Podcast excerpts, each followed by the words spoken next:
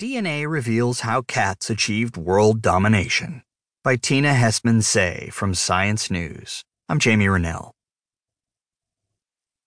The cat is starting to come out of the bag when it comes to revealing when and how wild felines became couch kitties. A tale hidden in ancient cat DNA suggests cats were probably first domesticated in the Middle East. They later spread, first by land, then by sea, to the rest of the world.